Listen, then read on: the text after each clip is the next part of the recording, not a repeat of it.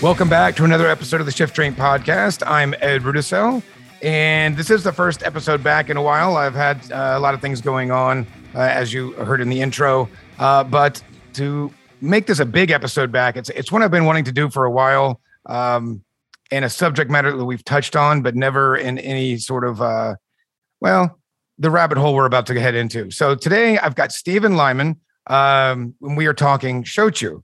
And uh, welcome to the show, Stephen. Thank you very much, Ed. Uh, really a pleasure to be here. Long time listener and uh, first time guest. Yeah, so it was the first uh, shochu episode where we were really trying to scratch the surface and, and kind of lead into it as a primer.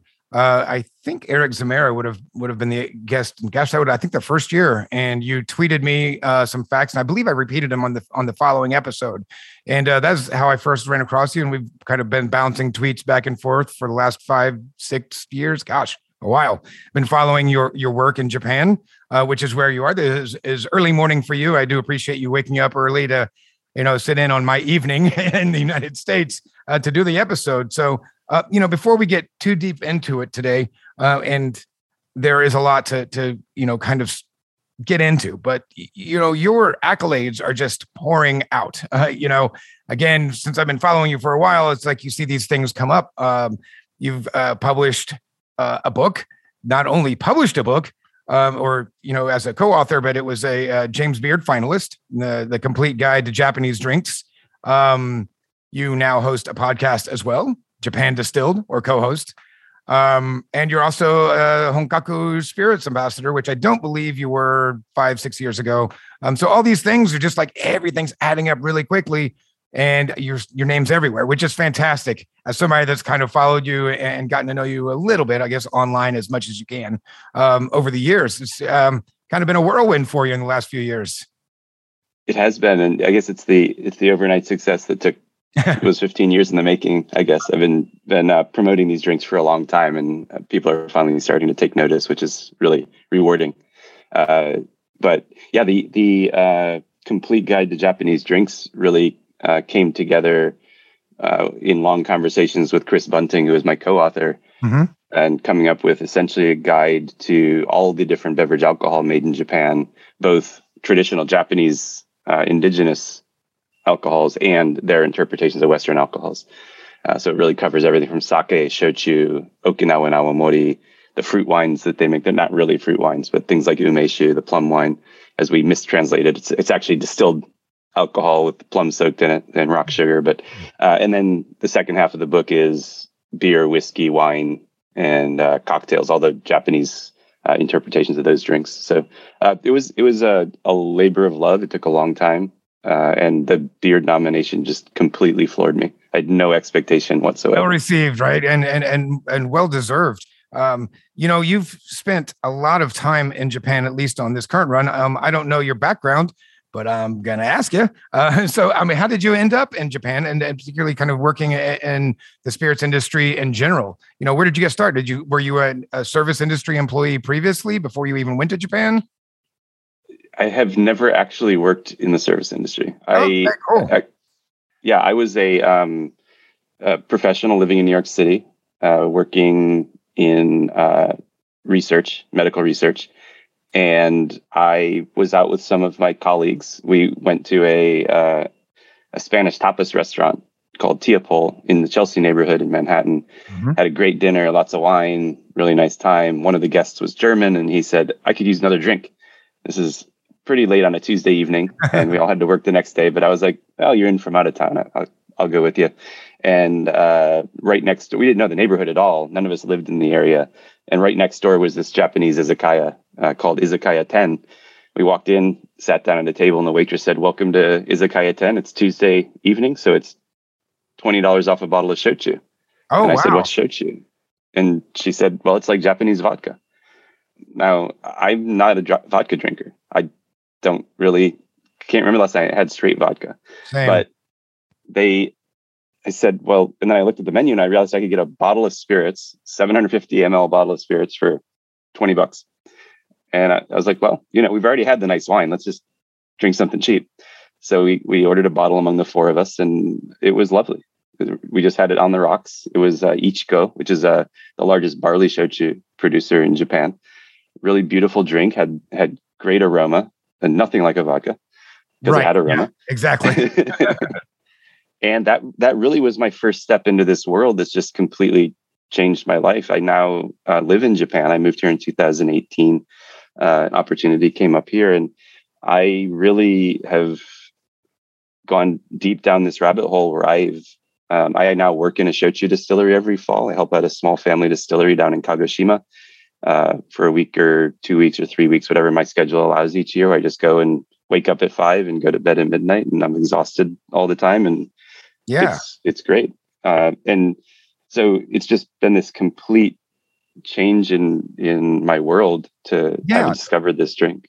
That's the coolest origin story. I mean, in hindsight, looking back what we know now and where you ended up, like just think that if, had you not gone out that night, you may not live in Japan. You wouldn't be working at a shochu distillery. All these things, like that's that one singular moment. That's I love it. We just wrap up the show. Thanks for tuning in, folks. You know, that's the, I'm in the origin story.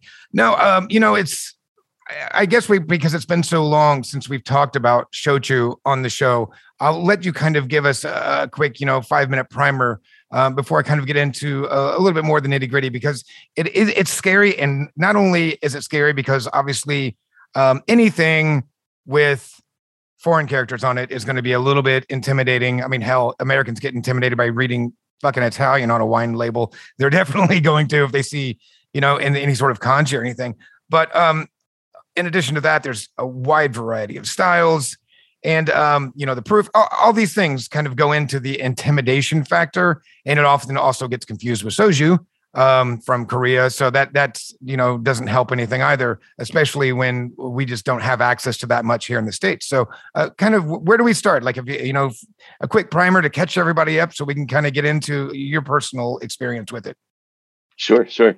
I think just to set a little bit of context before we get into production methods and that sort of thing, uh, shochu has been made in Japan most likely since the 1500s. So it was a it was um, distillation technology arrived either through Korea or Okinawa, which was an independent country at the time, Mhm. uh, the Ryukyu Kingdom.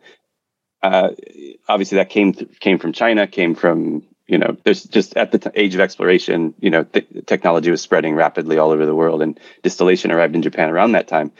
And but not that long after that, it's the 1600s, that Japan closed uh, to international trade Right. the shochu was never ex- exported. So while all these other spirits styles around the world were gaining traction all over the world, shochu just remained in Japan, and it was a local blue collar drink made by farmers and fishermen down in in Kyushu, which is uh, where I'm based actually. And it's the it's probably as far as you could have been from from that from Tokyo at that time in Japanese history because because Hokkaido wasn't populated. Uh, it was still a, a you know the wild wild west up there, and uh, but then flash forward to today, there is more shochu produced annually in Japan than tequila in Mexico. Really. And and yet almost nobody's heard of it outside of Asia, Right. uh, which is just, it's crazy to me. Uh, and and then what you're, I completely agree with you. The, the kanji and the Japanese writing on on labels is is completely mystifying when you're when you Mhm. don't read the language, you don't speak the language, and at least you know Italian or French, we might butcher the pronunciation, but at least we understand the letters. Right. Yeah. right? We understand the alphabet starting point. Yeah. And and with Japanese, you're just completely lost. I mean, I have a bottle here in front of me. Uh, this is actually an awamori from Okinawa. Well, I guess we're not using the video, but it has the kanji, which is the, the me, he's Chinese characters. It- but it has the kanji, which is the Chinese characters. It's got hiragana, which is the syllabary writing system for native Japanese words, and then it also has katakana, which is the syllabary writing system for borrowed words. Hmm. So there's two writing systems. There's three writing systems on one label, and you have to learn all of them you know, in order to become literate in Japanese. Yeah. And so it, it really is a it's a big uh, a big lift for the consumer when a lot of Japanese shochu being sold in the states right now has essentially the Japanese label with the required English slapped on it for for TTB labeling approval, and everything else remains a mystery. And that's actually why I'm excited about Honkaku Spirits. The company was actually founded in two, 2020. So no, I wasn't doing that five years ago. Oh, The right. company Yeah. probably wasn't even an idea uh, five years ago, but uh, Christopher Pellegrini is a good friend of mine, is the founder of that that business. And in working with them, there's a there's a strong focus on pri- trying to provide as much information in English as possible uh, for consumers to really start to understand these drinks. Uh, and it's really been working with small producers uh, that really had no or have no opportunity or no uh, ability to export. Uh, and Honkaku Spirits is a full service, uh, both exporter and importer uh, for for these small producers. Try to bring some of the best things, some of the things we love, uh, to to the U.S. market.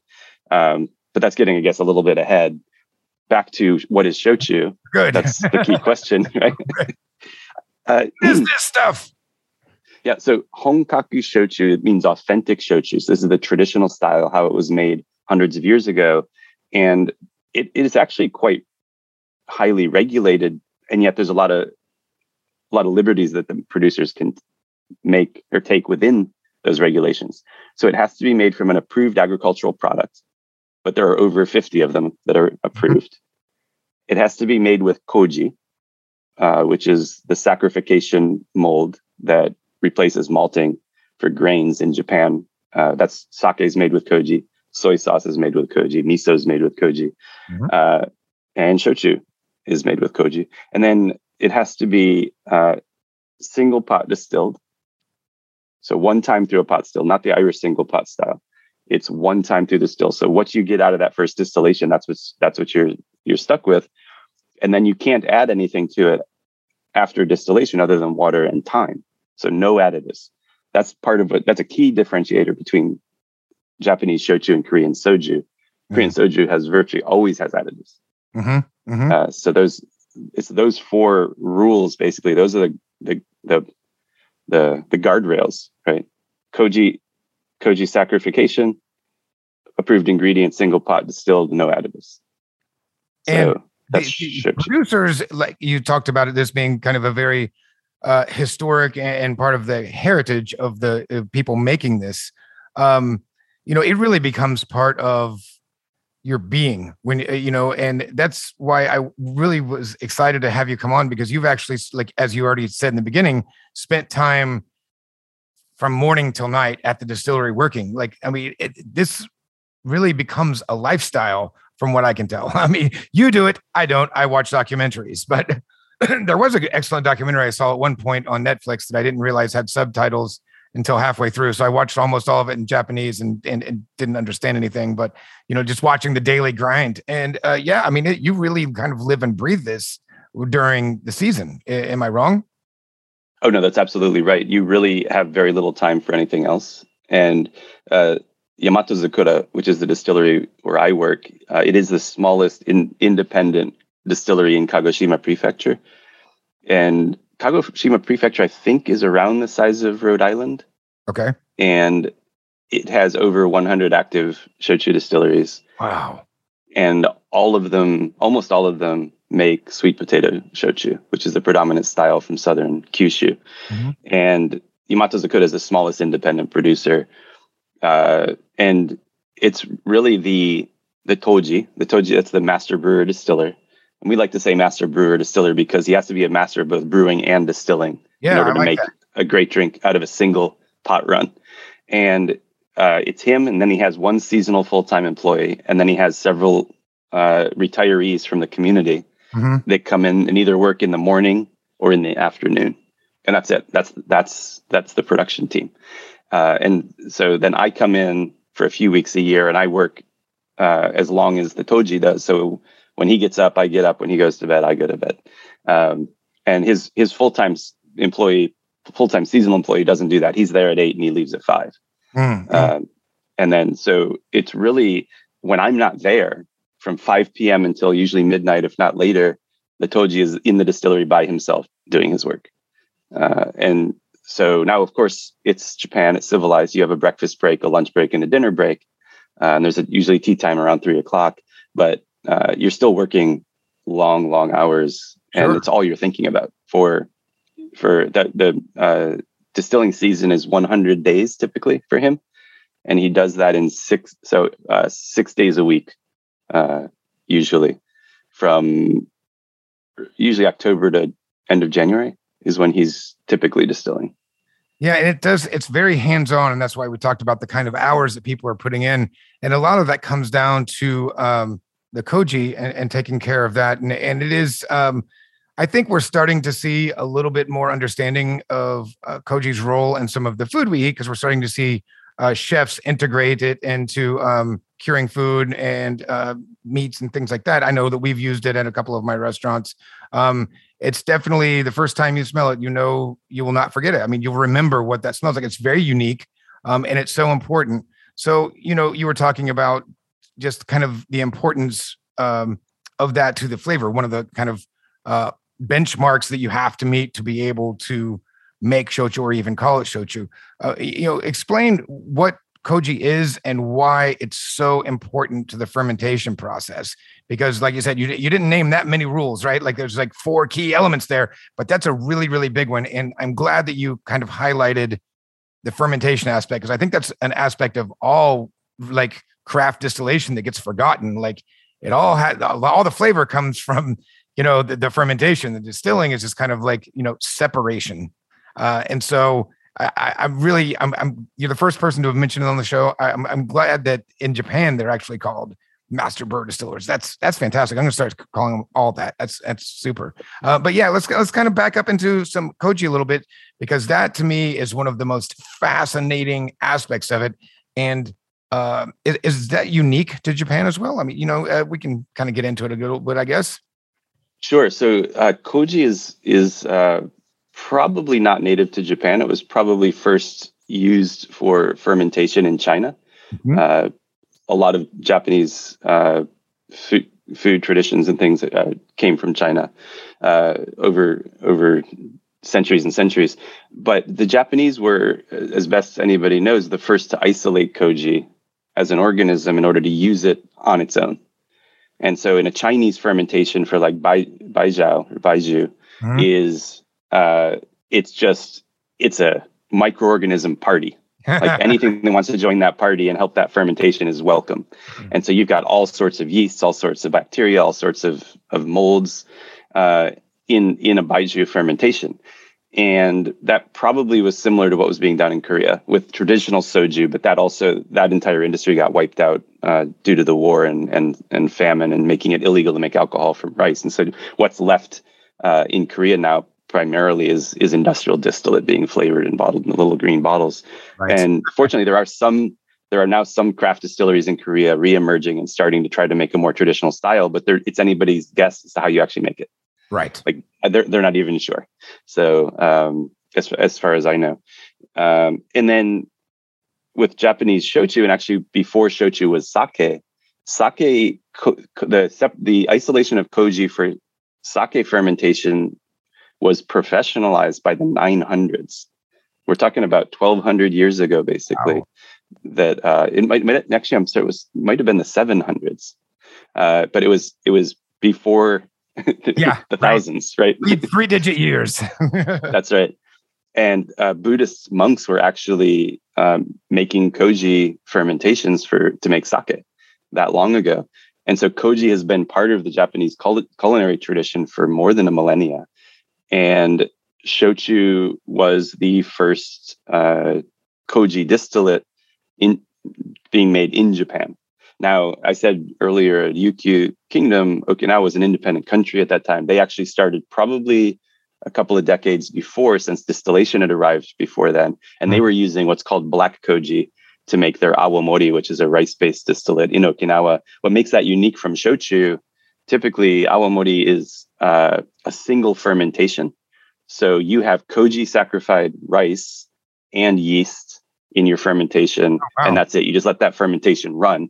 In shochu, you're typically doing a a koji starter fermentation, and then you're adding your main ingredient. So a sweet potato shochu is usually made with a rice starter fermentation, in which the koji has been propagated on the rice, and then you add your sweet potatoes to second fermentation, and the koji is still active and is still releasing enzymes that can saccharify the sugars or saccharify the starches in the potatoes.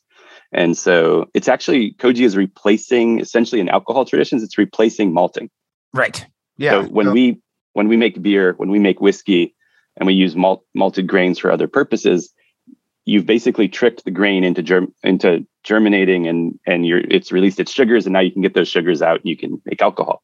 Uh, you can't do that with polished rice because you've you've polished off the germ, right? Mhm. So there's nothing to germinate, and so koji replaces that. And the koji, it, it's a different method because you're not tricking the grain into starting to grow.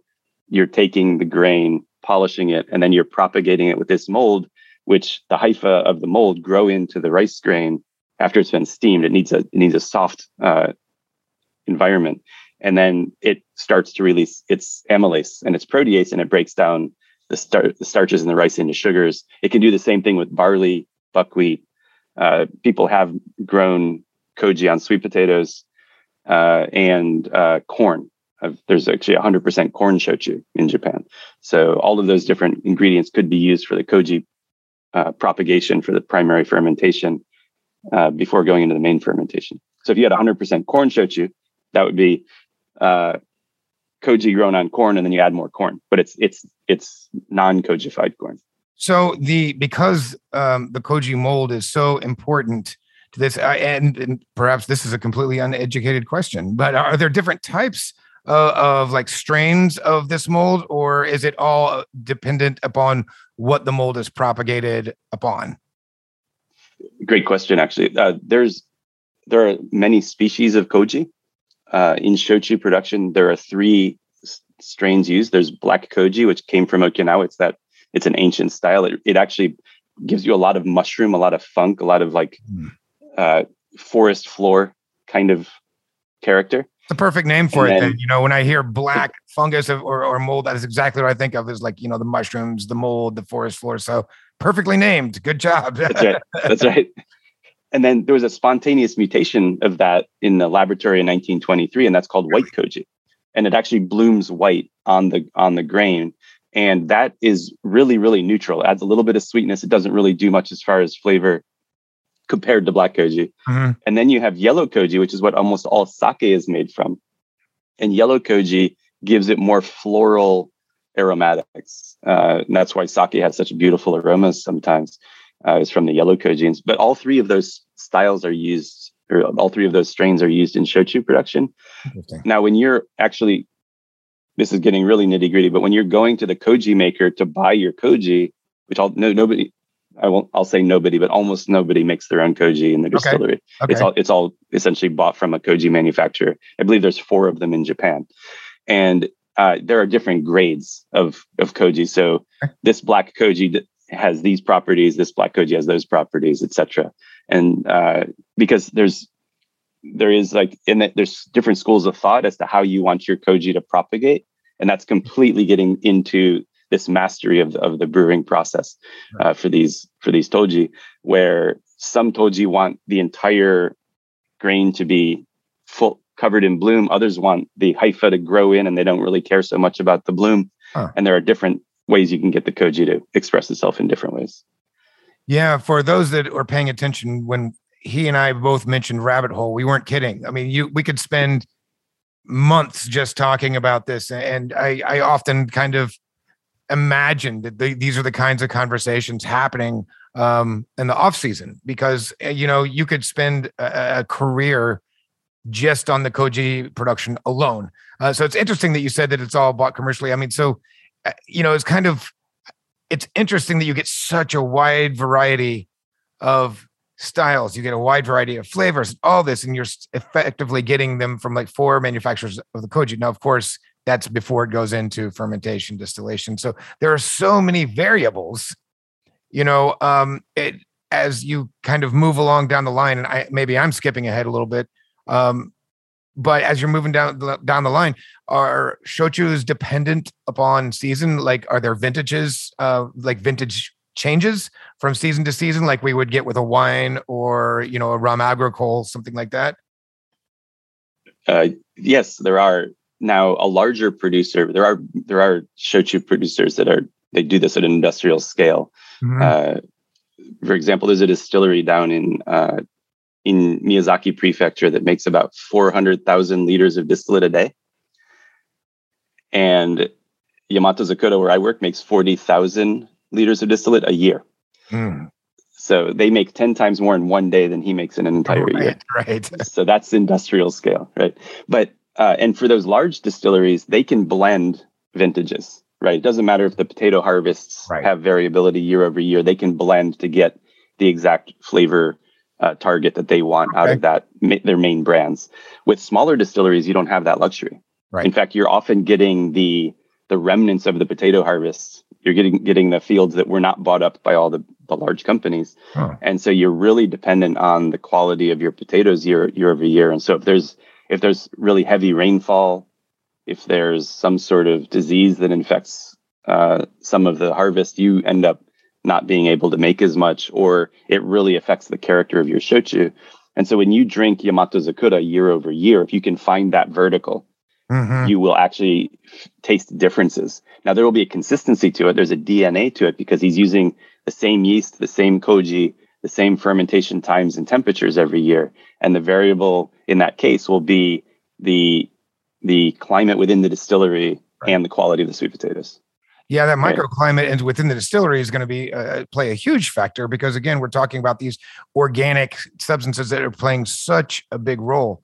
And uh, the reason I asked about the vintages is because you know I'm a, a rum geek, and I I know that there are a lot of rums out there that you know uh, rum agricoles that uh, or even agricole style. I don't want to get called out on that. We just had that episode last month, but the uh, you know, uh, but interestingly, while they may be bottled and labeled as a vintage in their home domestic market, by the time they get to the US, it falls away. I guess the assumption is that it would be too confusing and not, I guess, um, not perceived strong enough for there to be a, a real difference for the average American consumer. And so, yeah, I, I would love to try like a vertical of, of some of the shochu. It- That would be fantastic because it's something that, you know, uh, I'm always still learning about. And uh, yeah, there's just, again, the, the, the craft within it is, is what's amazing to me. And you know, being that single run uh, on the pot still as well um, has got to give you, you know, eh, you can control for all the variables you want, but something's going to happen. Um, and, and like I said, with the koji kind of being propagated within, so you said you're, it's being purchased outside of the distillery, but it's being propagated within the brewery distillery, right?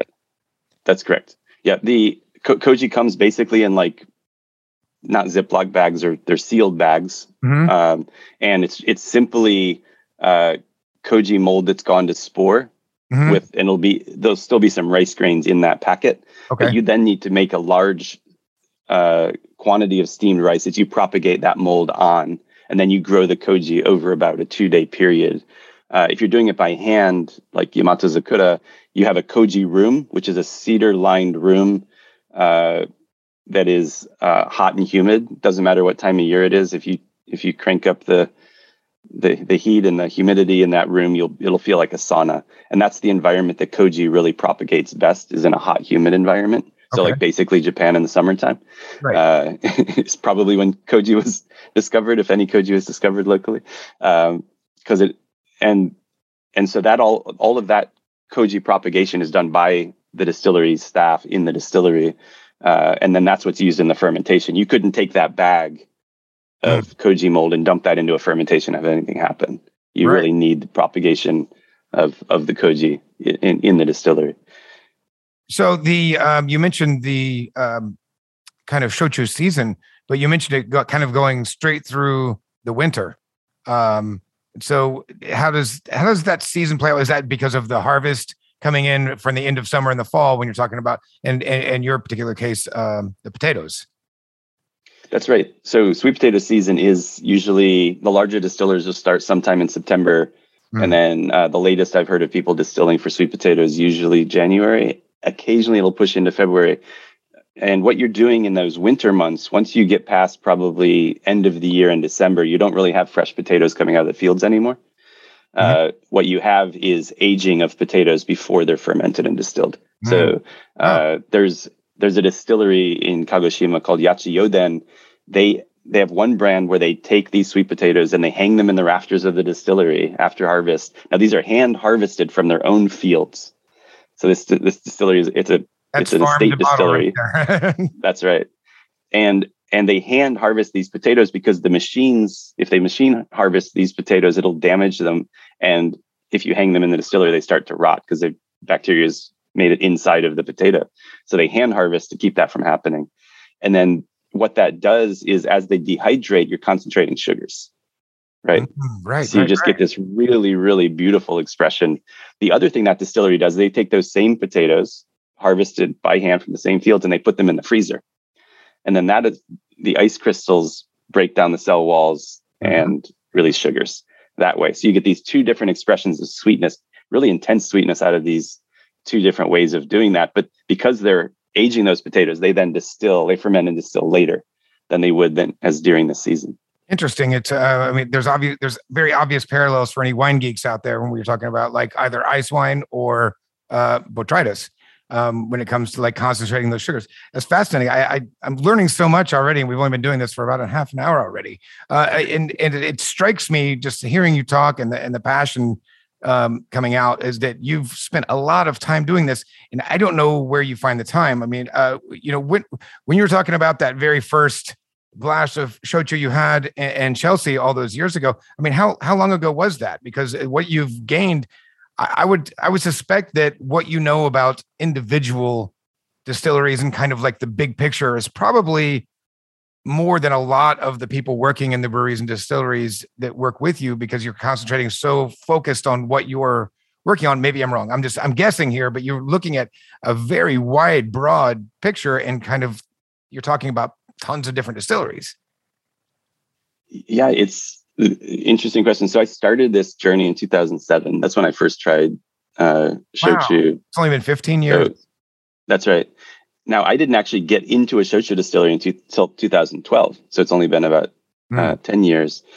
And from 2013, though, I began to go and work in uh, Yamato Zakura every year. And so I basically negotiated with my employer in New York to work nine months a year for them. And then I'd come and spend three months a year in Japan. And that worked really well and gave me a lot of opportunities to visit distilleries and uh, and I've I've I, I consider Yamato Zakura my home distillery, and that's where I've spent the vast majority of my time. Mhm. But I've I've worked in distilleries uh, all over, and so it's just given me an opportunity to experience the the methods being used by different producers. right Uh, but I've still been to probably less than twenty five percent of the shochu distilleries. just in your prefecture no i'm just kidding. Like you're talking about a thousand. You know it's, it's wild. Is this is that uncommon for um, the kind of workers to jump around and work at different distilleries? So as, as like kind of we're seeing a return to tradition a return to heritage and spirits. Um, you know obviously proximity is always important for anybody that needs to work but uh, are you seeing people that are kind of living this nomadic distillery lifestyle from season to season Not really. That that used to happen. It doesn't really happen anymore. Hmm. Now, because there's so much competition in the domestic market, uh, a lot of shochu makers don't really get along, Right. and they don't want trade secrets to be shared uh, by having people jump. And and movement of employment in Japan isn't really a thing. You're expected to like graduate from college, get your job with your company, and you you retire with that company. Right? That's still quite common for Japanese people to do, and so. It's not that common that you'll have somebody who's worked at one distillery and now there's working at, they're working at another one. That's probably the exception. I think I've been given special access both because of my uh, ability to promote the industry, the category Mhm. uh, internationally, but also because I've I've just built this network of shochu makers that know and trust me over time, and so they're they're happy to have me come in and work for a few days just to learn more about it, so that I can then turn around and explain it in English to to foreign yeah, markets. So backing up, you know, 15 years, um, when you tried that first class, at that time, were you did you have any other interest in Japan or traveling there? Did you speak the language? Uh, You know, or, or was were you starting from literal zero? I had a I had a passing interest in Japan. Uh, probably like many of my generation, I used to watch Shogun yeah, on yeah, uh, sure. with Richard Chamberlain. That that mini series. it would be you know we only had four television stations, Right, and that would come up. and we just That would come lost eighty percent of the listeners. What, what television channels? What are those? Yeah, and uh, so that I, I thought that was fascinating as a kid. I, I was like, that's that's wild that at the time that we were traveling the world exploring as the as Richard Chamberlain char- Chamberlain's character does in that show mm-hmm. there's this entirely fully formed civil society completely absent any western yeah. culture totally right? and that just sort of opened my mind as a as a 10 year old and then fast forward to university i was taking a political economy class and read a book about japan that was essentially it was called the peasant soul of japan and it, it's a it was essentially an apology for the war mm. uh, from a japanese academic and it was really about how japan the, the way that the culture is or the society is is uh, organized is around harmony and peace and non-confrontation because you have so many people packed onto this really small island. Sure. Right? It's not like you know in in america you can be like well we got all of these plains to go discover in these mountains and we can just get away from each other if we don't get along. In japan you're stuck. Like mm-hmm. your your grandparents neighbors or your neighbors grandparents. Right, right? so uh, at least traditionally. So that's that's that got me interested in japan as a country generally and i enjoyed japanese food i didn't know the language i didn't have any specific interest in japanese alcohol uh, i i was more of a a foodie i mm-hmm. i loved going to like a spanish tapas restaurant or a nice italian restaurant and doing the wine pairing and that kind of thing but i just i missed those you just caught me yeah, COVID. You know, is I just was thinking about that a couple weeks ago. I, I, like I really miss like a prix fixe meal and like the pairings and you know fine dining. It's not something I do all the time, but it is it is always nice to every time I visit a city, I like choose one like badass place. You know, maybe with a star or not, I don't whatever. But you know, I have snuck into Ever in Chicago a couple times in the last two years. But yeah, it's it's you know just something that's kind of been missing out of our life. But you, you know, you're talking about kind of going to that from a foodie standpoint, not knowing the language. So exactly how do you land and you like get to even weasel your way into the door and be like, I will give you free labor, just please. But you know, you're because the reason I asked that is I took Japanese for three years at university and I still don't remember anything. I mean, like I was hardcore three years. Eh, you know, once we hit like very deep like kanji studies is where I really hit a wall. Like katakana, hiragana, I, not as big of an issue. But once you got into like, oh, by the way, there's 4,000 of these you need to know, like that was where I had an issue. And so I just can't imagine, you know, looking at, um, I love to watch food documentaries, um, sake or shochu or anything that I can see on TV, right? Um, and when I just see the signage as you're driving down the street it's just it's a lot to take in it's very intimidating and we talked about the labels being intimidating but being able to navigate in a, in a foreign country um, and i you know i definitely know what that's like we know when we go home to, to bangkok you know it's like trying to figure out where anything is so how did you like adapt you know with that language barrier yeah i, I really really regret not starting to study japanese shortly after i discovered shochu my japanese would be much better but i I was encouraged to start uh, studying Japanese basically at the moment that I asked if I could do the internship. Really? So on my first visit to Kyushu in 2012, I was uh, a guest in Kagoshima of Komasa Distillery, which is a, a large sweet potato shochu manufacturer. And they now also opened the Kanosuke distilleries. If you've been following mm-hmm. craft Japanese whiskey, Kanosuke is, is one of the well-regarded new distilleries. That's Komasa as well. And Komasa, the uh, the he was the vice president at the time. Now he's the president. He really wanted to give me as, as nice an experience as I could have. He he and I had spent time together in New York at a trade show, got to know each other a little bit. He spoke some English, and so I said, he's like, "What do you want to do when you come here?" And I said, "I want to do two things. I want to eat at your favorite izakaya." like I want to drink where you drink. And I'm like, not where you take your customers. I want to go where you go when you just want to hang out and then I want to visit a small handmade shochu distillery. And so he took me to this amazing miso oden izakaya. So oden is this long, these long simmered, usually vegetables, sometimes uh, meats. Um, and it was like old men chain smoking, drinking shochu from 1.8 liter bottles, and the wait staff dropping things, and it was just a wonderful experience. And then, uh, then he took me to Yamato Zakura, and I saw firsthand a handmade shochu distillery, and it was tiny compared to Komasa's uh, facilities. And the other thing that I, to show you how little I knew, I went in July. Oh, Nobody's making shochu in July. It's too hot and humid. sure. So I saw idle distilleries, and but I just got the bug that that trip. I was like, man, I really want to learn how to make this stuff.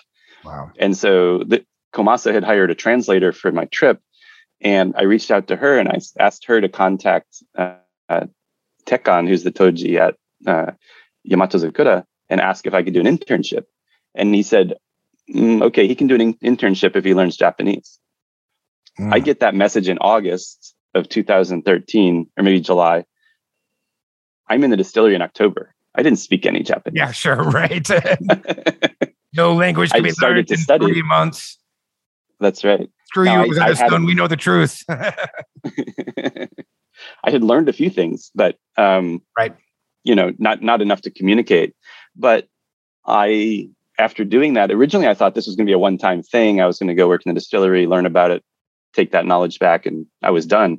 But I absolutely fell in love with the work, and I fell in love with the family, and I wanted to go back and help them every year. I wanted to go back and do the work every year. A lot of people go to like yoga camp or things like that where they're very physically active on their vacations. For me, it's going and working in distillery. I I mean, I'm paid to work with my mind, right? Sit at a computer all day and and do research. To go and work with my hands and be able to shut my mind off for a couple of weeks is just a it's priceless. yeah. it really is a reset. Well, see, you you were you are service industry at heart. Well, that's amazing that you ended up like that very first distillery, and then you st- ended up spending so much time there in, in subsequent years. You know, it's just like you you nailed it right on the first try.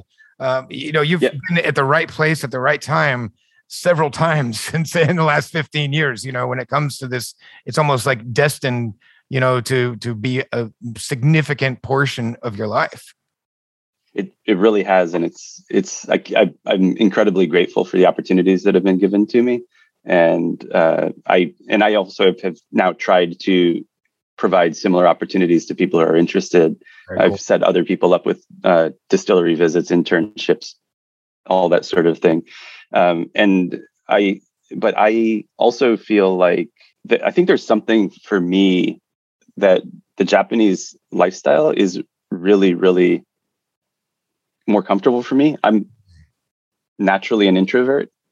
And for me, someplace where social distancing is the norm is is not a bad thing. And th- then it's it's also the politeness and the humility that comes with with uh, Japanese culture more so than than America. Where I when I first started coming, I felt like a bull in a china cabinet. Mhm. I'm not a big guy. I'm like an average sized American, but just moving around little shops. I like how you say average sized American. Yeah. Yeah. I, I, I totally know what you're talking about. but it took me years of coming to visit to feel like I knew how to move in public Mhm. spaces Yeah. in Japan. Now I might be, you know, might have been overthinking it, but I was also trying to be respectful to, to, Right. you know, yeah. the people. And that's always important when you're going into a culture so different. And, you know, I, every time I go into the like markets in um, that Chatuchak market in, in Bangkok, you know, I just, the reason I laughed when you said that is because there's, they have signs at all the clothing places that say, you know, like we have American sizes, you know, because if you don't, then you get an XL and it's like an American small. And you're like, what? This isn't an XL. You know, I'm 240 pounds. I'm a big guy. So yeah, nothing ever fits when I buy it in, in Bangkok ever. Um. But you know, backing up to like kind of the the pace uh, of the culture and the lifestyle. Now, I think a lot of Americans, when we say Japan, just immediately you're going to think of Tokyo, right? And we see, you know, um, well, I mean, there's. I'm trying to think of what's the major intersection that in the neighborhood that everybody like. It's in every movie. yeah, I'm kidding. Shibuya crossing. Thank you, Shibuya. Um, but you know, that would be akin to like, you know, thinking of oh, the US, oh, everything must be like New York City. Uh, you know, so what is the area where you are uh or where the, this surrounds the distillery? Um, what's that like? And is that where the the sweet potatoes come from? Is in that immediate vicinity? That's right. So the, the distillery is in a town called Ichiki Kushikino, uh, which is a very long word. And the reason it's a long word is they took two cities and mashed them together. So Ichiki City and, Kag- and Kushikino City were, were merged in 2006. Um, and the entire population of that area is about 28,000 people, Okay. but only about 7,000 of those are from the Ichiki side. And on the Ichiki side is where there are seven shochu distilleries. oh So wow. seven distilleries with 7,000 people. Uh, and it- because they have great water distillery. That's wild. right. they have amazing water there, and so mm-hmm. the and water. I've actually I know of distilleries that have moved when their water source has been corrupted. Like they shut down the old facility, went and built a new one somewhere else. So water is vitally important for shochu production. And then and it's it's a it's a seaside town. It's on the the China Sea mm-hmm. on the mm-hmm. west coast of Kagoshima, uh, and it's they're they're known for uh, tuna fishing, so deep sea uh, tuna fishing, and uh, fish cakes, and not much else. Mm-hmm. Uh, there is a soy sauce factory down the down the road, which is actually all the soy sauce I cook with at home is from that factory because I want to support that local economy. Sure. Um, and and then yes, the sweet potatoes are from southern Kyushu. So Kagoshima and Miyazaki prefectures are the southern half of Kyushu Island, basically, and that's where virtually all of the potatoes come from. And you said that's the predominant style in, in southern Japan is with the sweet potatoes, and we we've talked sure. about that in previous episodes. And I just I didn't want to get too deep into like just all the separate styles today because we've talked about that previously, and there's much more interesting things to ask you. Um, particularly like so when we're talking about these sweet potatoes, are we talking about like small purple sweet potatoes? Are we talking about big giant orange, you know, sweet potatoes? What kind um are are you guys using in the the fermentation? Uh, so when I said that there are over 50 approved ingredients, sweet potato is one of those, and there are more than 50 varieties of sweet potatoes used in shochu production. Wow. I thought you were going to say uh, like all of them are sweet potato. I'm like, yeah. wow. So yeah, lots of variables then, and and all of those 50 are approved for uh, fermentation and production of shochu they don't approve them as individual uh, right. potato right. varieties. They just approve sweet potatoes as, as a category. Wow. And, okay. And so the predominant potato is called Kogane Sengan.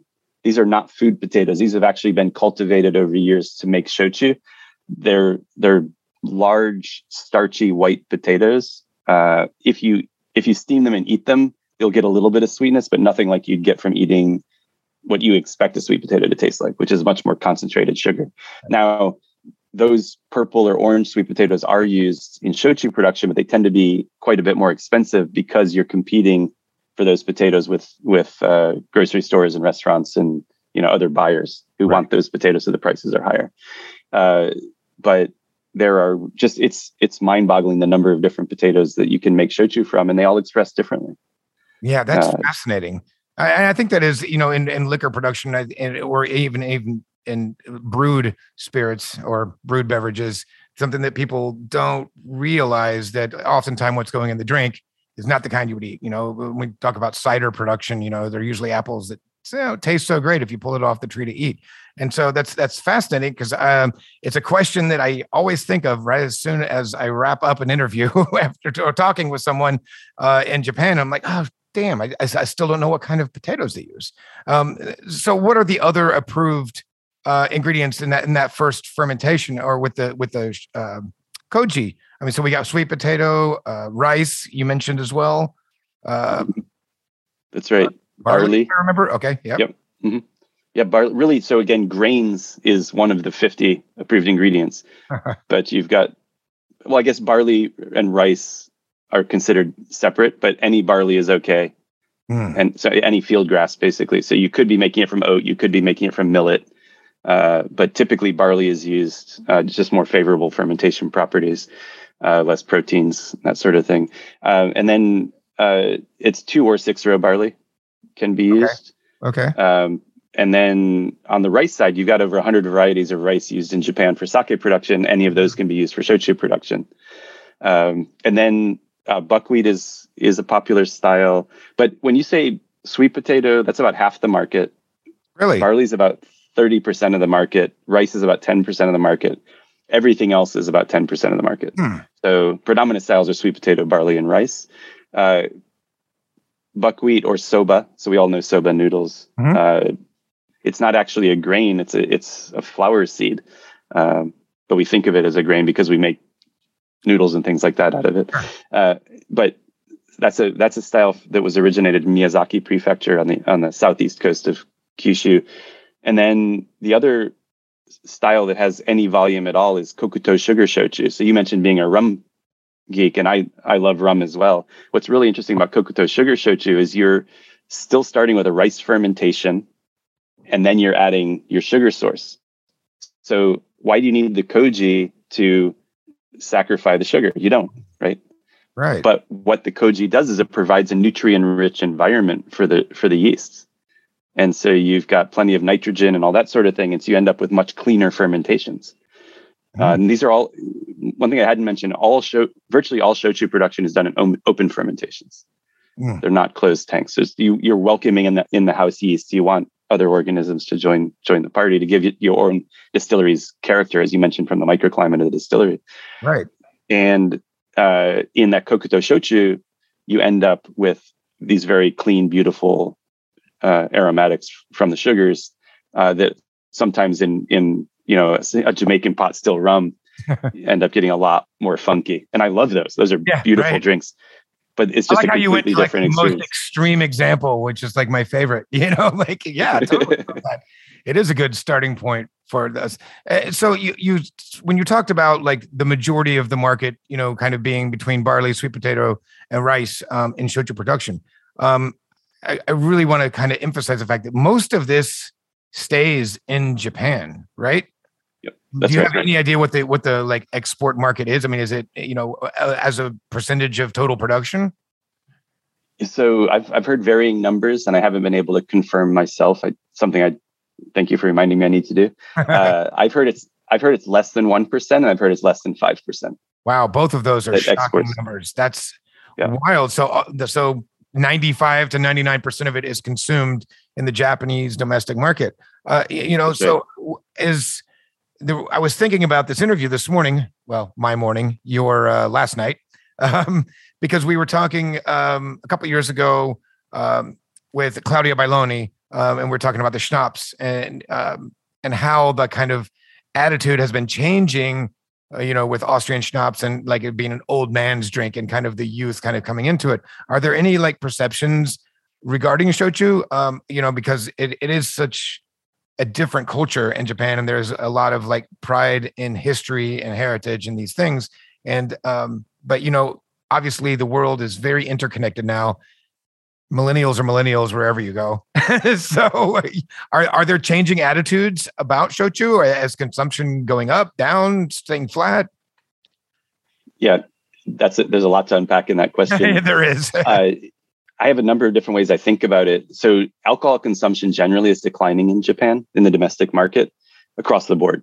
And that's because you have an aging population, a shrinking right. population, and young people's drinking habits have changed compared to their, their parents' generation. Uh, and as a result, you have decreasing market share. Oh, yeah, sorry, you have decreasing market. But shochu actually, since I believe 2003, has outsold sake in Japan. Wow.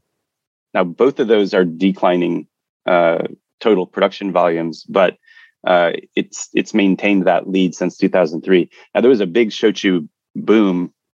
Uh, that's Japanese English for uh, you know a trend uh, mm-hmm. in uh, the mid 2000s. So around 2004 to 2007, there was a huge increase in shochu production, and that's when sweet potato shochu first became a national drink. Really? Uh, basically, until the 1970s, shochu was a regional drink from southern Japan. It was kind of like bourbon was 50 years ago. Mm-hmm. And the the first brands to break out of Kyushu were these light vacuum distilled barley shochus that are very light, aromatic, beautiful aromas, really easy drinking. Mm-hmm. You drink those on the rocks, or you drink them with some sparkling water, and you just got a really lovely drink. And those were the first brands to go national in the 1970s. And then, but even at that time, you, it was really hard to find any other kind of shochu in Tokyo, in Osaka, in Kyoto, in other parts of the country, because people just weren't drinking it. It really was considered an old man's drink, and and especially in the in the large urban centers, they just looked down their noses at at rural Kyushu, right? Especially Kagoshima is as far away as you can get from anything in in mainland Japan, and uh, and that gradually changed as some people realized that the complexity of aroma and flavor you get from those sweet potato distillates is just absolutely gorgeous. Just a fascinating world to explore. And so now there are specialty shochu bars all over the country. Uh, I've been up in Hokkaido and in Sapporo. There's four or five really well-regarded shochu specialty bars. That didn't exist 20 years ago. Yeah, that's kind of the way so, I thought that you might answer that because we're kind of seeing this um, interest you know obviously you know we've got our mustache bartenders you know making jerry thomas drinks but as far as like um craft cocktails and craft spirits and craft brewing you know we're seeing this kind of return to like looking at the things that maybe we shunned 25 years ago and like taking a, longer look at them. It's funny that you said shochu was seen as an old man's drink because that's exactly what i had heard about you know the schnapps and a lot of times these were you you got your exposure to it from your grandfather or grandparents and and it's fantastic that we're starting to see shochu bars open. Um, to me that just blows my mind because we had access to well less than 1% of it uh, and, and we're just a fraction of the export market even in the us uh, at all. Um, i was in singapore right before the pandemic hit and uh, hit oh, i think we were at rpm and uh, there was like a shochu list. And I was like, I can't even wrap my head around the existence of a shochu list. Um, but you know, one of the things that I'm kind of curious about with the um, you know the renewed interest um, from the younger generations, and you had touched on it as well, is that you know in in general, not only in the Japanese market, but we're seeing a lot of younger people kind of uh, pulling back away from uh, alcohol consumption the way we've seen it in the past. And I'm wondering if maybe the the uh, lower proof Oshochu, at least compared to, you know, an 80 proof or 100 proof or 126 proof in Jamaican rums, you know, if if that maybe isn't like leading the charge and igniting the kind of interest in, you know, akin to, you know, going out and getting a, you know, a glass of vermouth at the end of the night rather than a, you know, shot of whiskey. Sure. I think one thing that uh, Japanese do quite a bit is dilute when they're drinking. Mm. So uh, the, the, all the rage right now is the whiskey highball, which mm-hmm. drinking trends in Japan tend to come in waves. And so there, there was a big uh, whiskey highballs or what everybody was drinking in the 1950s. Mm. And here we are, you know, in, in the 2010s or no, I guess the 2020s now. Yeah. And, yeah. and that's what everybody's drinking again. And it's because it's, it's, it's relatively low proof. You're proof. You're down to about a beer strength once mm-hmm. you've added enough soda water to that whiskey. And that's what most people are drinking now, as far as younger people. Where I see signs of of hope in in the domestic market here is I'm surprised at how often I'll be in a shochu specialty bar or someplace that has a really nice shochu list and see young people studying. They're actually in there to try all the different uh, expressions that they can get their hands on. So you do have that curiosity starting to percolate. I don't know how long it's going to take to actually come again, where that's going to be what people prefer. Uh, I think it'll happen. And I think what may happen is a boomerang effect because what I'm seeing now is in uh, 2018, I was at Bar Convent Brooklyn and I was helping out a couple of the shochu makers. Uh, and I couldn't get people to try it. They'd be walking past the booth and I'd say, Would you like to try some shochu? And they say, No, thanks, maybe later. They just sail on past.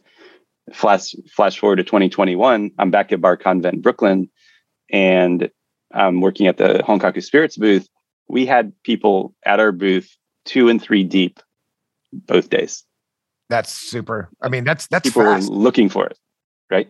Yeah, yeah. so I, there's turnaround. a huge, huge shift. And then our we were told by the by uh, the BCB organizers that our uh, Koji Spirit seminar was the best attended seminar of the of the of the uh, conference. So really, really exciting. Uh, I think and a lot of interest in in shochu that's uh, coming out in the states right now. And I think what will happen is if shochu uh, becomes much more popular in America, mm-hmm. the Japanese domestic markets say, ah, interesting. Maybe we should try some. I love it. You're and setting they, up all of my questions right as I lead into them.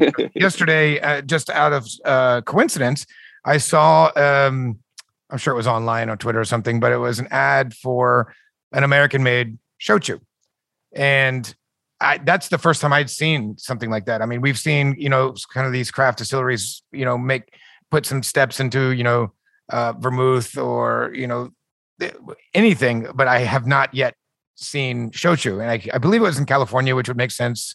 Um, but are you familiar with, with who I'm talking about? Because I don't even know who I'm talking about. Um, but the reason I ask is because you know the um, have you seen any young people trying to step into production in Japan? Yeah, uh, yeah great question. Uh, to the first part about American shochu, there there are several established now shochu distilleries in oh, cool. the states. Uh, St. George makes a shochu. You know what? Actually making, was, I think it was St. George. Now that you say that, Yeah.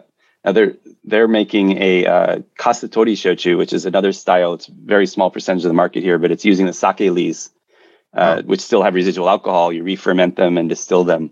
Uh, beautiful, beautiful expression, but not very common because there's not a lot of sake lees to make it from. Right. Uh, and so St. George, collaborating with one of the big sake brewers out in California, is getting their lees and and making that product, cool. uh, which I believe is just called California Shochu. Um, and yeah, then uh, that was what I saw then, yeah, because I remember yeah. it saying just yeah, okay, makes sense. Yeah, and then there's there's a, a sweet potato shochu distillery in Hawaii, in Oahu, called the Hawaiian Shochu Company. How did I miss this? And I was just there two months ago. I didn't know that. Oh, it's on the it's on the north coast. It's uh, he, it, the the owner is actually he was a distillery worker at a very very well respected handmade shochu distillery in Kagoshima, and he's now making uh, shochu in Hawaii using Hawaiian grown sweet potatoes and an heirloom Hawaiian rice. It's called so Namihana. That's a beautiful drink. well, when you, I was yeah. crossing my fingers when you said right before you said Oahu because I'm going to be on uh, Maui and Kauai in uh, well in less than a week. And if I was just hoping you were going to say, "Oh, it's on it's on Maui," I'm like, "Cool, I'm going to go." Uh, but of course, I, of course, I missed it. So, so you know, uh, that second part of the question was: Are there any like kind of young Japanese um, brewers? Because there's definitely been like you know, as I was talking about that kind of return to doing it yourself, doing the small batch. You know, there's definitely um, been, uh, you know, it's, it's, I can't even put together my thoughts. You know, I was like COVID, right? My my brain's still like messed up, but you know, like the actual the skill, the craft, the art of it has been a lot of what is drawing people back into craft spirits, craft brewing, uh, and so uh, obviously with such a, a deep tradition going back, geez, depending on where you started, right? I mean, at least five hundred years. Um, you know, has has even one Japanese kid say, you know what, I'm going to do this, you know, and, and opened up that brewery, distillery? Well, it's it's almost impossible to get a new license. Mm-hmm. The, the, mm. government is not issuing any new shochu distilling licenses, and distillery licenses in in Japan are actually categorized by what you're making. So there are whiskey distillery licenses, there are shochu distillery licenses, there are then there are spirits licenses. So under a spirits license, you can make gin, rum, uh, other things. Uh, but so it's somebody can't just say, "Oh, I'm going to go open a shochu distillery." It's not that simple. You either have to buy somebody out of their license, invest in a in a distillery, right. uh, that sort of thing. So what what you see actually, the easiest license to get is a spirits license, and so what there are several new distilleries being opened by relatively young people who um, are focusing in making uh, gin, rum, and then the, the interesting one for me is they're making eau de vie. Yeah. But the eau de vie is being made with Japanese botanicals, like really traditional, you know, sansho pepper, uh, the ume plums, right? Mm-hmm. The which are essentially pickled apricots, just different kinds of spirits like that that are just beautiful. They're really, really lovely drinks. And that's where I see a lot of the creativity happening right now. With with shochu, you do have now, most shochu distilleries are small family run businesses. So you always got the young, gen- younger generation coming in and taking over their parents' business. That just happens repeatedly. And right. so there are a number of essentially we we call them the young guns in southern Kyushu, which are these this group of of uh, young men all around the same age. They're all between at this point probably 30 and 40 and they've taken over their families' businesses and they are being really creative, really innovative. But they're doing it from generations of experience. Right, right. Right. It's fascinating. They, I mean, I gotta I gotta come visit. you know, I know where I can come work, right? Yeah. Sure. Love to take you around and and have you experience this. I, I mean it's it's what I really look forward to when when COVID opens up is to be able to to host people, to have have both uh, whether it's people from the press or even just uh, you know people who love these drinks to come over and uh, we've Christopher Pellegrini uh, from Honkaku Spirits and I've had conversations about how do we set up some sort of uh, road trip, some sort of tour that people right. can come over and experience this for themselves. Because I think there's the opportunity. And fortunately, through all of our networking in Japan, we know a few tour companies who would be interested in organizing things like that. So hopefully, in the future, we'll be able to set that up. Um, then, yeah. of course, if you make it over, I'd be happy to to go down with you and Oh, and, it, will happen soon. In fact, I mean, had not COVID not hit when it did, you know, that was on the agenda. Um, you know, was to come and trek through um, all of Japan as much as we could. But um, and that's one of the reasons I'm going to Hawaii. Uh, well, again, because it was staying domestic and it was a little bit easier with uh, restrictions and passports and all that. I mean, of course, we'd love to go to Bangkok again to see family, but um, it's just a mess there with COVID. And you know, a lot of my friends have lost their bars and you know, still feeling the effects of that. And so it's it's definitely been been a trek, you know. Um, but you've got a season that's just is it just wrapping up, or what? Was yeah. February? So you said that's kind of the tail end. It is that Yamato Zakura actually. I mentioned earlier that uh, if there's some problem with the potato harvest, that they uh, they can't make as much and there's been some disease in the potatoes in ah. southern Japan recently. And so this year, typically he distills 100 days a year. Uh, he only was able to do 60. Oh wow! So he lost 40 percent of his production. Now oh. he can't make that up. Right. Right. He only makes sweet potato shochu. Um, but what what I think some of these distilleries are going to have to do is they're going to have to start making other other expressions.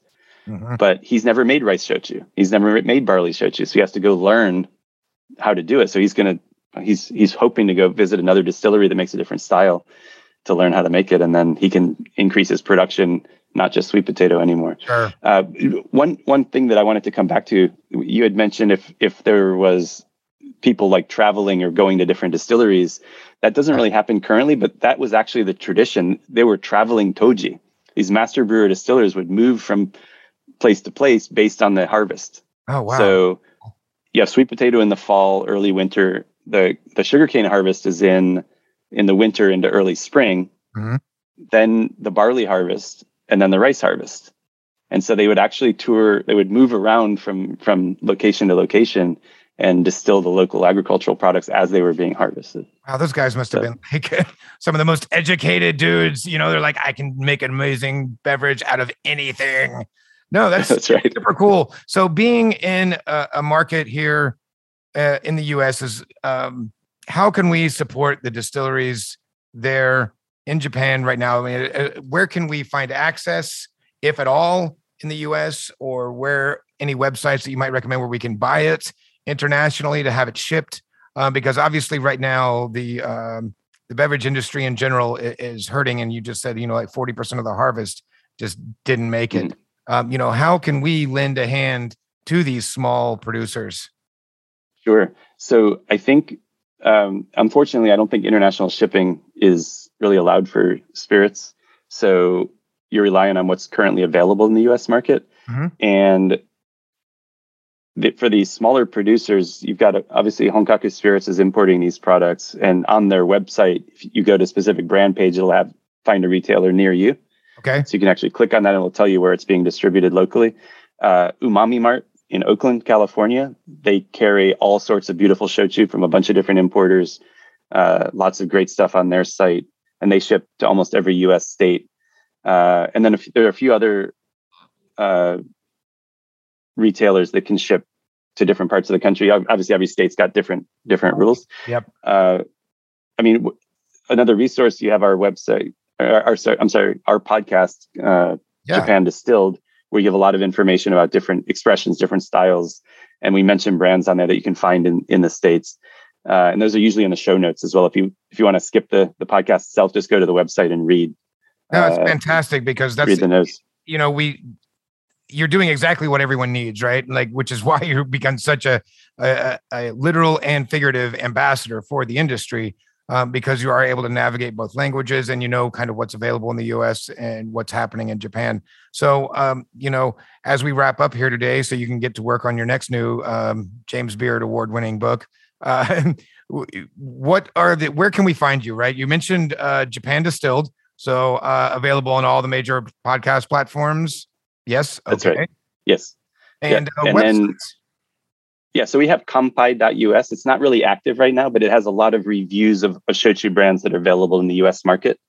Uh, so we haven't been updating content on there. We're trying to figure out how to nap, how to migrate those shochu reviews onto the Japan Distilled website rather than having two separate websites. Mm-hmm. Uh, and then on Twitter and Instagram, Uh, I'm at Japan Distilled, so okay. pretty easy to remember that way. Uh, and I am on Facebook. I'm just not that active sure. um, there. And then, of course, there's there's my book. If anybody likes yeah, and cover something to read. Absolutely, I'm going to provide links to all of the above in in our show notes. And uh, I just I wish we had about three more hours to really kind of drill down into all of this because uh, you know I was kind of joking around at the beginning about what we could spend a whole you know whole hour talking about koji but i mean i would absolutely love nothing more than to do that you know i'm i just we've just had limited access to uh you know drinks coming out of japan in general which is where your book is just perfect um, because it was so closed off intentionally you know where they kind of just separated themselves and said we don't want to screw with you guys for a while um, but you know then of course you have import export issues um, and of course now with COVID, you know, just uh, supply chain problems. And so um, mm-hmm. I've been saying, you know, in the rum section of the industry that I think that um, people are ignoring the rum coming out of Southeast Asia uh, at their own peril because they're just making some really amazing agricole style rums. And but you know, this is um, this is not new for Japan. I mean, we're you're ignoring 600 years of perfecting the art of shochu and the fact that we just can't get our hands on it is very frustrating. Um, but until then, we're going to keep bringing folks like you on, talking about it, and um, putting pressure on. And, and, you know, and for our listeners out there, I, I've mentioned it before, but you know, if you're looking for something, you know, go to your local liquor stores and tell the managers, you know, ask if they have shochu, and if they don't, tell them you're looking for it. Um, because the more people that ask, that creates demand. Then they ask the uh, distributors, which all the way gets gets all the way back to the import. So even though you may feel like you can't move the needle, you absolutely can because um, those uh, requests do make it all the way up to the importers. And so when there is a demand, somebody will find the supplies, especially folks like Stephen here, um, because that's exactly what he's doing um, aside from production. So, uh, Stephen, I, I can't believe it took us so long to to uh, be able to do this episode. I appreciate you waking up so early in the morning uh, to kind of get it rolling. I guess it's not as early as a uh, production day, but uh, yeah, not so bad. It's it's a 10 a.m. here now, so not not bad at all. right. If I can just maybe uh, for your listeners who are in the states and are looking for shochu, I can just throw out some brands that might be available more broadly. Yeah, let's do um, it. It might might be easy for for people to find them.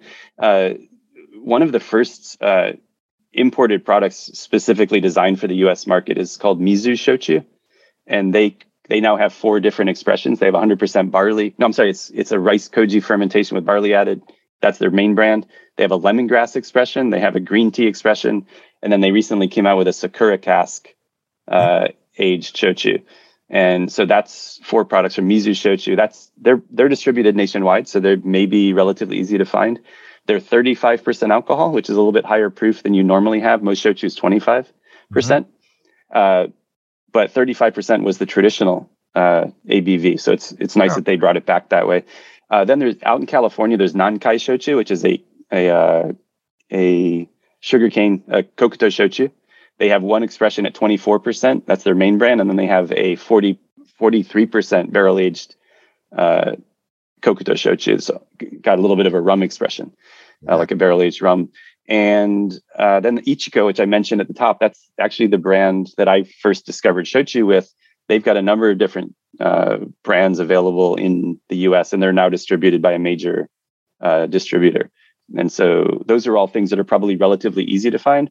The things in the Honkaku portfolio, they're so small, they're so limited, they're just they're just dribs and drabs around the country. And the same for uh, so Skurnik Wines out of New York has a beautiful portfolio from Miyazaki Prefecture specifically. Uh, but again, those are just in such limited uh, quantities. You're just going to have to dig for them. But those right. they they make they import some great stuff as well.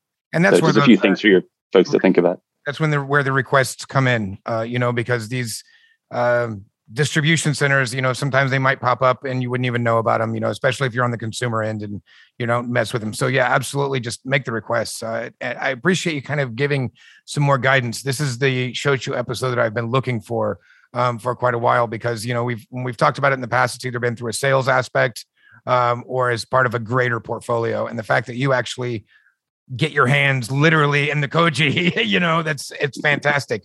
Uh, I definitely like to bring you on again here at some point in the future and do a part two where we can get real nerdy about the uh, the biology of what's going on uh, in the ferment uh, and with the koji. But uh, uh, we'll leave it there today. Uh, I've taken up enough of your time, Stephen.